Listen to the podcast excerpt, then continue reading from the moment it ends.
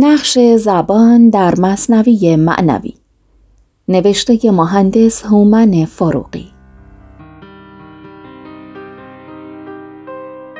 گوینده مسیحا بینایی فر عرفا به کرات گفتند که زبان قابلیت توصیف و شرح تجربه عرفانی را دارا نیست. لحاظا عارفان شمه ای از تجربه خود را مانند سر و رازی در حجاب زبان مطرح کردند.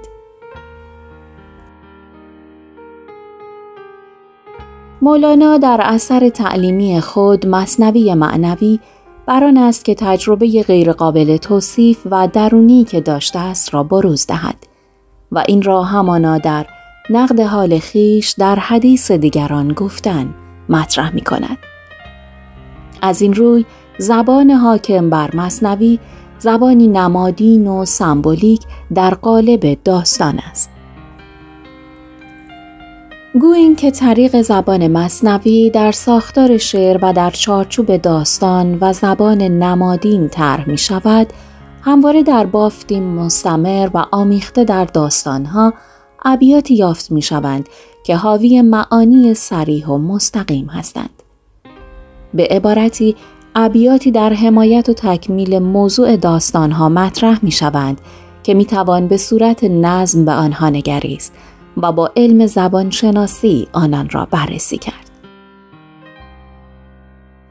در این یادداشت عزم آن است که از این منظر بر دوگانگی و تناقض زبانی که در این گونه ابیات در مصنوی مشاهده می شود بپردازیم. اجازه بدهید پیش از طرح این مسئله سوالاتی را در مورد زبان مصنوی مطرح کنم.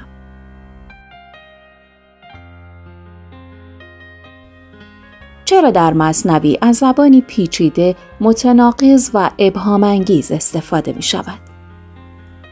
چرا مصنوی اسراری را که در دل خود محمول است به راحتی و مستقیم در اختیار مخاطب خود نمی‌گذارد؟ مراتب زبان در مصنوی چیست؟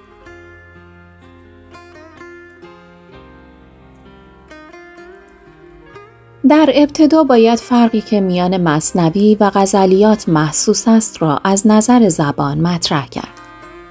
دکتر سروش در کتاب ارباب معرفت خود می‌گوید مولانا در مصنوی مدبرانه و حکیمانه قفل بر لب می نهد و خموشی پیشه می کند. اما همین مولانا در دیوان کبیر دیوانه کبیر است و شعله آتش.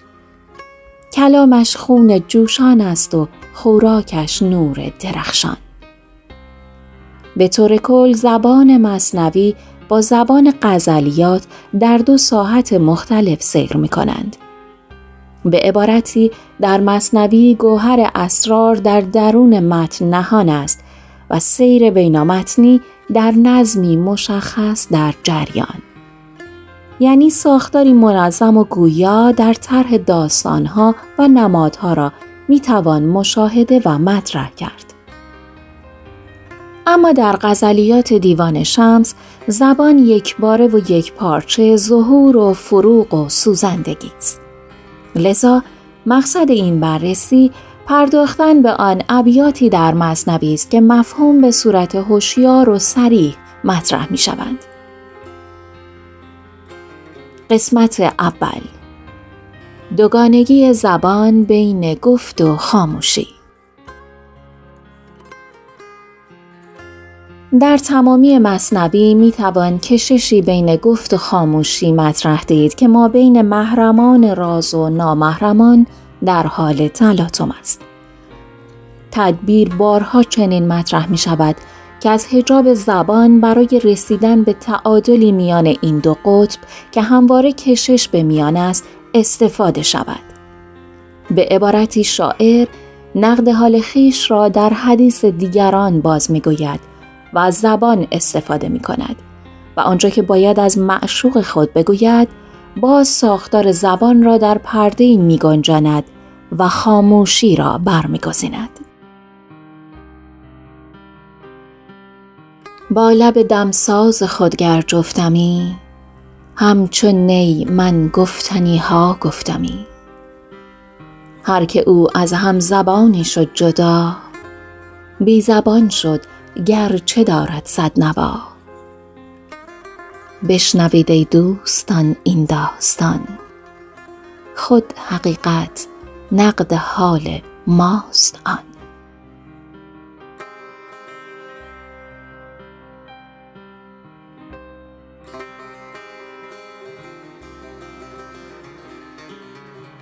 باز آنجا که در ضمن حکایت مخاطبان از وی می‌خواهند که اسرار هویدا کند و آشکارتر بگوید مولانا زبان و حکایت و تمثیل را برمیگزیند.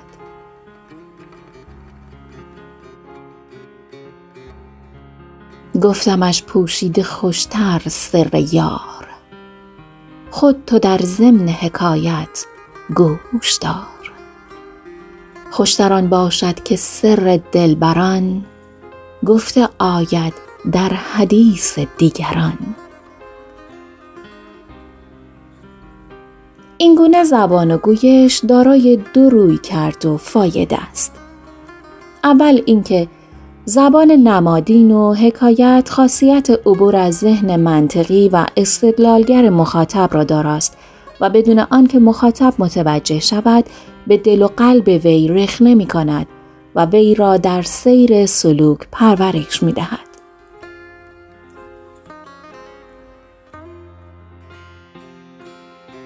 اندرو نه حیله ماند و نه روش پس کنم ناگفتتان من پرورش همچو بوبکر ربابی تن زنم دست چون داوود در آهن زنم. تا محال از دست من حالی شود مرغ پربرکنده را بالی شود. دوم اینکه مولانا در مصنوی در حالی که آشنایان را از معنا بهرهمند می کند نامحرمان را در جهل و بیخبری خیش باقی می‌گذارد. یا به عبارتی آنچه هویدا می شود در خور و مرتبه فهم مخاطب آشکار می شود.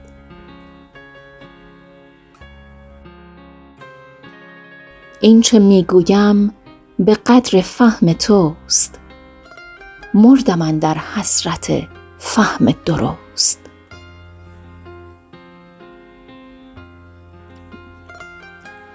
قسمت دوم صفات متضاد زبان در مصنوی می تواندید که در مصنوی زبان دارای صفات متضاد و متناقضی است. زبان هم گنج و با ارزش است و هم رنج و موجب دردسر. آنجا گنج است که از معشوق سایه‌ای در آن منعکس می شود و از این روی بوی و طعم معشوق را می دهد. آنجا رنج است چرا که زبان در ماهیت خود ابهامات و مشکلات هجاب بر معنا را می آورد.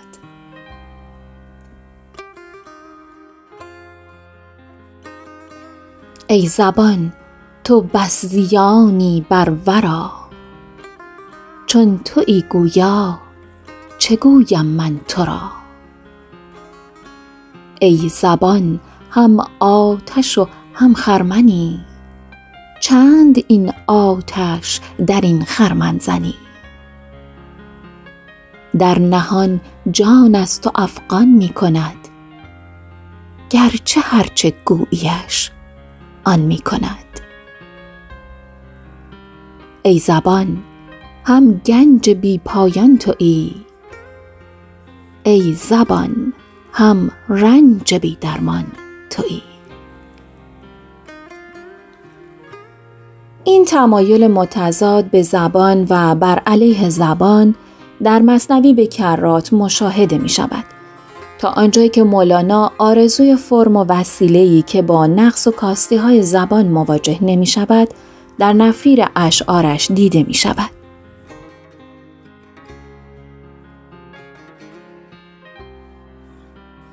کاش که هستی زبانی داشتی تازه هستان پرده ها برداشتی هرچه گویی ای دم هستی از آن پرده دیگر برو بستی. بدان. آفت ادراک آن قال است و حال. خون به خون شستن محال است و محال. نهایتا مصنوی سروده و ثبت شده است. لذا می توان فرض را بر این گرفت که وسیله زبان با تمامی تناقضاتی که در آن مطرح می شود به تعادلی میان این دوگانگی می رسد. چنانچه تمایل مولانا بران است که به ساحتی از گفت بی گفت برسد.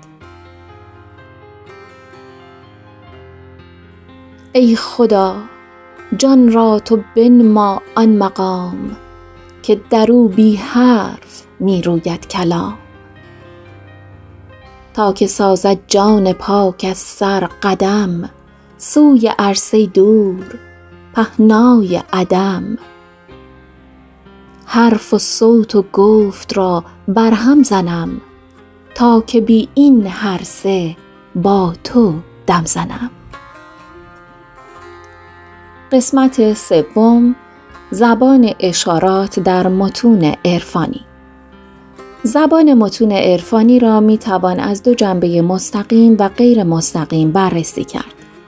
اول زبان سریح یا تحت لفظی که زبان علم و دانش هم هست. دوم زبان اشارات یا درونی و نمادین که زبان شعر، داستان، رمز و کلا مفاهیم معرفت و شناخت است. از این روی زبان سریح حاوی منطق و استدلالهای واقع گرایی است. در حالی که در زبان اشارات و نمادین نوعی مشاهده غیبی مطرح است و به نظر عرفا دسترسی به این ساحت غیبی تنها از طریق زبان رمز و نماد و حکایات مقدور است. از این روی عارفان برای بیان شمه از تجربه حقیقت که دور از دسترس فهم و ادراک ذهنی و منطقی انسان است ناچارند از زبان غیر مستقیم اشارات و تمثیل استفاده کنند. نمی شود از زبان نمادین در متون عرفانی انتظار داشت که مانند زبان فلسفه و منطق دارای تناقض و لغزش نباشد. چرا که در همین تناقضات و لغزش هاست که شمه ای از رموزی از حقیقت برای آنان که چشم بینا و گوش شنوا پیدا کرده اند هویدا می شود. از طرفی چنین لغزش های استدلالی و تناقضات منطقی هدف دیگری هم دارند. اینکه ذهن مخاطب را دچار حیرت و سرگردانی کرده و از ساحت ذهنی و منطقی آنان را به ساحت تجربی و شهودی هدایت کنند. چنین تمرین هایی در هایکوهای مکاتب زن و بودیسم نیز رایج است. اما در مصنوی چنین لغزش هایی به عمد از طرف شاعر مطرح نمی شود و به نظر می آید که مولانا چنین لغزش های زبانی را در ساحات بینامتنی و مستور از جریان معانی مطرح در متن به میان می کشد. در پایان آنچه گفته شد نگاهی اجمالی و کوتاه بود به نقش و کارکرد زبان در مصنوی معنوی که به طور خلاصه سه روی کرده زبانی را مطرح کرد. یک، دوگانگی زبان بین گفت و خاموشی. دو، صفات متضاد زبان در مصنوی. سه، زبان اشارات در متون عرفانی. ممنون از توجه و وقت شما عزیزان.